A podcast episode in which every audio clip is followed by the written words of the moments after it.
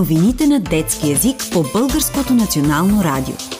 Светът на големите е разказан за малките. Съвместен проект на БНР и онлайн медията за деца Вижте.бг.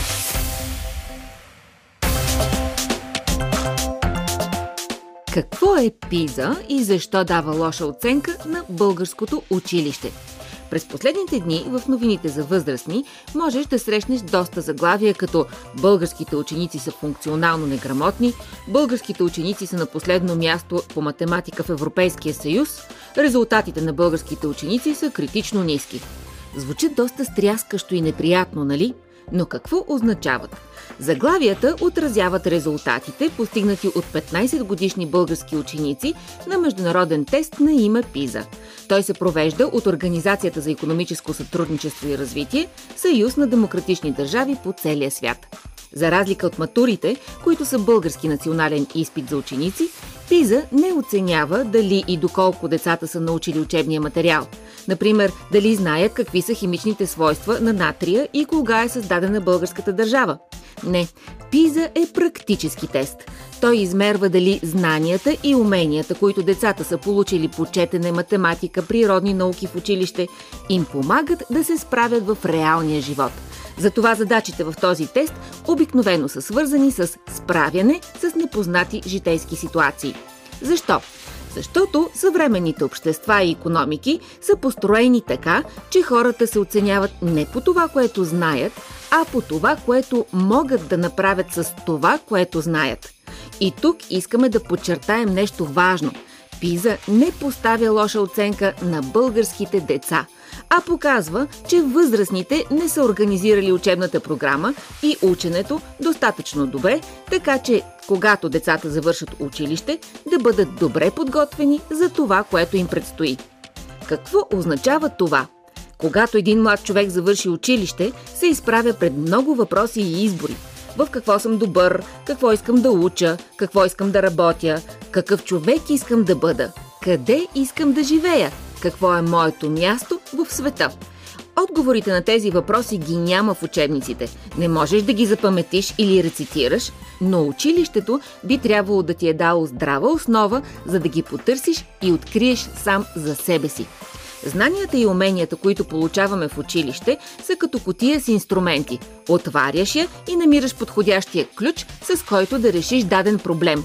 Например, математиката ни дава умение да преценим колко точно е намалена тази стока, колко пари ще спестя така, мога ли да я намеря на по-добра цена на друго място, дали условията на договора с мобилния оператор наистина са изгодни за мен, както твърди рекламата – как да си разпределя разходите, така че да планирам почивка за морето.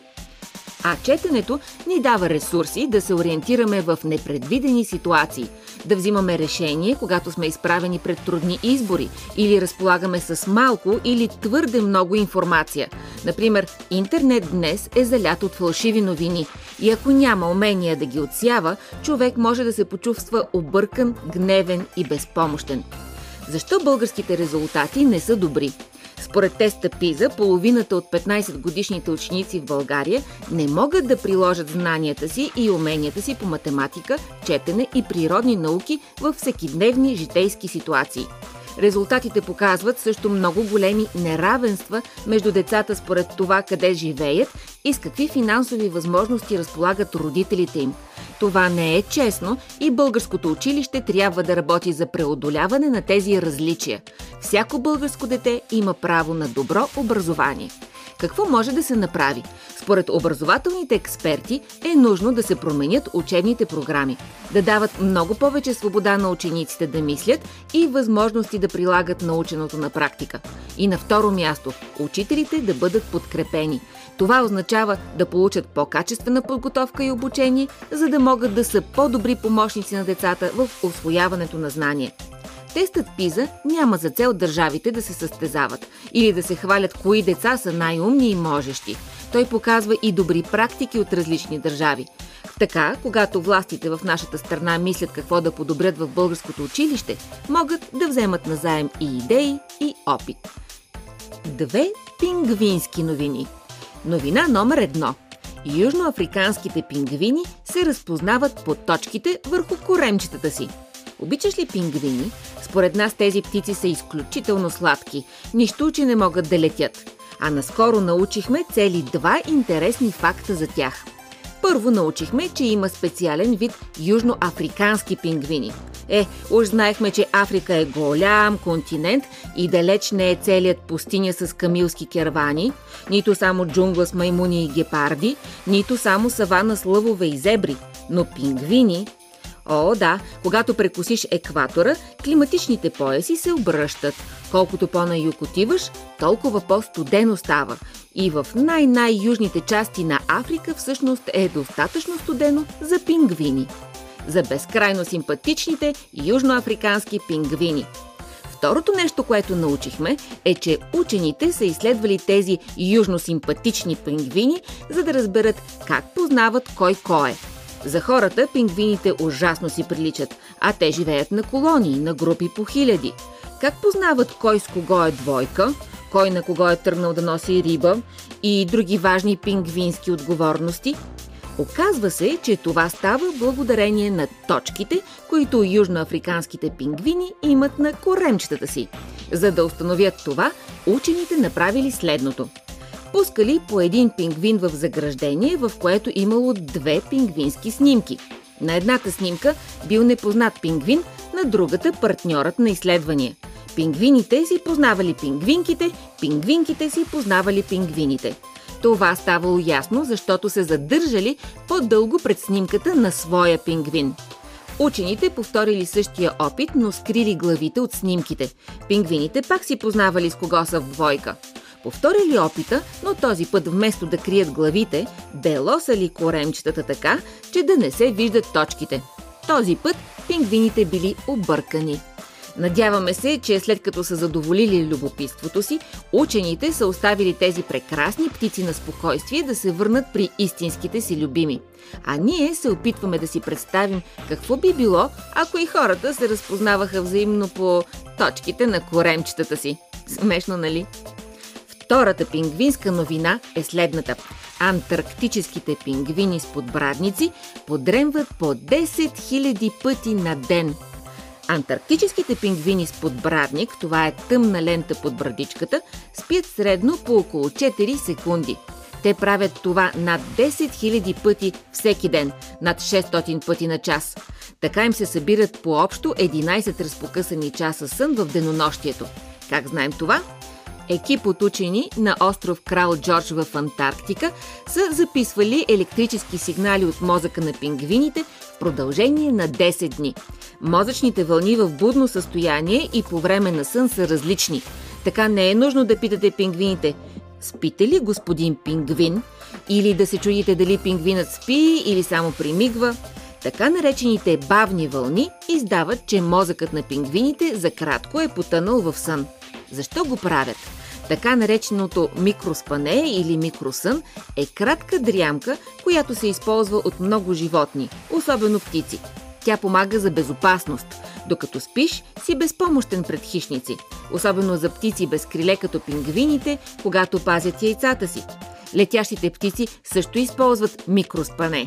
Иначе няма как да спят докато прелитат над океана, например. Нашият детски детектив ще провери два слуха, които се разпространяват чрез социалните мрежи. Дали украинският президент Зеленски си купува яхти по време на война и дали река Нил наистина е почервеняла. Интернет слух – Украинският президент Володимир Зеленски си е купил две луксозни яхти, наречени Lucky Me и My Legacy.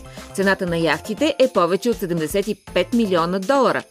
Детективската проверка показва – не, не си ги е купил, защото още се продават. Компаниите, които продават яхтите, потвърдиха, че още нямат купувач. Те заявиха това пред Световната новинарска агенция Associated Press. Можем да потвърдим, че яхтата не е продадена и още може да се купи, пише до агенцията Ники Перидес от компанията Бърджис. Вероятно слухът е пуснат, за да се променят нагласите към Украина и нейния президент. Интернет слух – Река Нил е почервеняла и това е лоша поличба. Детективска проверка. Нищо подобно. Снимките са от лагуна в Чили. В интернет се върти клип, според който старо пророчество се било сбъднало и река Нил е почервеняла. Според говорителя, смяната на цвета предвещава катастрофи. Това обаче не е вярно. Записът наистина показва червени води, само че те са на една лагуна в северната част на южноамериканската държава Чили. Водите на тази лагуна, вид залив, са естествено червени. По-точно казано, водите са прозрачни, но дъното е червено. Затова и водоемът се нарича червената лагуна. Как се познава, че е тя? Ами, например, по възвишенията на отсрещния бряг. Те са съвсем същите, като в туристическите брошури. Някои от най-важните световни и български новини от последните дни. Свърши примирието между Израел и Хамас. Временната пауза във войната между Израел и Хамас приключи и бойните действия продължиха. По време на примирието, военната групировка, която управлява в ивицата Газа, освободи 97 души, които държеше като заложници. От своя страна, Израел освободи 210 палестинци, които преди това са били в израелски затвори. В Газа, където се води войната, беше допусната и хуманитарна помощ, която да облегчи местното население. България участва на най-голямото събитие за климата в света КОП-28. Най-голямата конференция за климата в света, КОП-28, започна на 30 ноември и продължи до 12 декември. Името КОП означава конференция на страните и се организира от Организацията на Обединените нации – ООН. КОП-28 вероятно ще стане известна като най-посещаваната конференция по измененията на климата до сега – тази година може да бъде най-топлата в историята на Земята, откакто има изследвания, а страните трудно се справят с целите да постигнат намаляването на температурата до не повече от градус и половина по Целзий. Заради войните в Газа и Украина, но не само, страните не успяват да ограничат използването на изкопаеми горива. Много е важно кой какви мерки предлага. Това може да реши бъдещето на планетата за следващите десетилетия. България за първи път имаше свой павилион на конференцията, за да покаже, че може да играе важна роля в новите технологии за борба с климатичните промени, като възобновяема енергия и водород. Страната ни има надеждата да получи домакинството на КОП-29 до година. Започва строежът на магистрала, която ще свързва Русе и Велико Търново, два големи града в северна България – Министър-председателят Николай Денков присъстваше на откриването, което даде символично начало на проекта. Магистралата ще е дълга 132 км, но строенето на път е дълго и трудно начинание, което ще продължи години. Като начало, строителите ще започнат с малка отсечка, която ще е дълга около 8 км. Който цапа не влиза в центъра на София – от 1 декември в центъра на София няма да влизат най-старите автомобили, които замърсяват въздуха. Това е историческо събитие, защото София е един от най-замърсените градове в Европа. Новото правило въжи за колите, които се движат с бензин и са над 27 години и за колите, които се движат с дизел и са на над 21 години. Право на изключение ще има само за хората, които живеят в центъра или нямат друг вариант да се придвижват. За всички останали ще има глоби. Новият кмет на София, Васил Терзиев, каза, че общината няма да бърза с глобите, но очаква от хората с стари коли да бъдат отговорни и да не идват с тях в центъра на града. Това правило ще въжи само 3 месеца през зимата. 50 години по-късно, в очакване отново да кацнем на Луната. Представяш ли си, че са минали цели 50 години, откакто хора са били за последен път на Луната – на 25 януари 2024 година или след по-малко от два месеца, Американската космическа агенция НАСА в партньорство с частната компания Astrobotic ще се опитат отново да достигнат повърхността на Луната. На борда на летателния апарат този път няма да има астронавт. Той ще касне изцяло безпилотно, което показва и колко много са се развили технологиите от тогава. Да видим дали мисията ще се увенчае с успех. Ако успее, това ще даде път на Луната отново да стъпят хора. САЩ планират това да се случи през 2025 година. Няколко коледни традиции от Европа. Имате ли у вас метла? Ако беше в Норвегия, сега би бил моментът да я скриеш. Според старо норвежко поверие, ако не направиш това, някоя вещица може да я намери, да те насмете и да те разхожда насам натам из небето, вместо да те остави кротко да гризеш коледни меденки вкъщи. слама под покривката. Също като нас, поляците ядат постни ястия на бъдни вечер. При тях обаче има и една малко по-необикновена традиция – да подпъхнат мъничко слама под покривката на празничната трапеза, с което да напомнят за раждането на Исус в обора. Все пак поляците са католици. Нормално е да акцентират върху различни неща – като споменахме за раждането на Исус в обора, на много места из Европа ще видиш в катедрали и не само нещо като куклена сцена – макет на обора с куклички, които представят бебето Исус, Дева Мария, Йосиф и различни домашни животинки – крава, магаре и така нататък. Някъде може да ги има и тримата влъхви, тримата царе от изтока, които идват да донесат подаръци. Друго типично за коледна Европа нещо са коледните пазари. Те са може би най-цветни в Германия и Австрия, но можеш да ги намериш дори у нас. Хубав повод да се видиш с приятели на открито, въпреки студа, и да хапнете здраво нещо вкусно и сгряващо. Ако попаднеш на коледния пазар в германския град Бремен, потърси една специална шахта с процеп, в който можеш да пуснеш монета и да чуеш гласа на някой от бременските градски музиканти. Нали помниш? Магаре, Куче, Котка и Петел. В Исландия има цели 13 коледни герои – Нещо като 13 дядо коледовци. А самата коледа се брои от 11 декември до 6 януари. По това време на годината там е доста тъмно. Слънцето изгрява почти по обяд и залязва към 3 часа. Така че малко повече празненства не са никак излишни. В Копенхаген, Дания, на 13 декември много хора се качват в окичени със светлини лодки и плават с тях по каналите на Копенхаген. Гледката е страхотна. Това е празникът на Света Лучия, чийто образ се свързва с светлината. Санта Лучия е много важна и за Швеция. Там също през зимата е много тъмно. Избира се едно момиче, което да играе ролята на светицата. То носи дълга бяла рокля с червен пояс, а на главата си има корона с свещи. Така предвожда процесия от жени, всяка от които държи запалена свеща. В Латвия пък се гордеят, че там е поставена първата коледна елха. Преди 500 години гилдията или обединението на неженените търговци издигнала на градския площад първата елха. Днес мястото е отбелязано с специална плочка. Днес новините на детски язик за вас подготвиха Зорница Стоилова, Зорница Христова и Константина Славейкова. Прочете Искърджа Беска.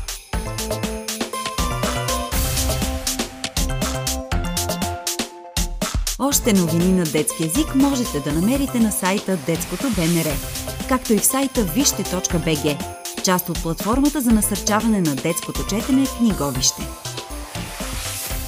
Вие слушахте едно съвместно предаване на Българското национално радио и фундация Гутенберг 3.0.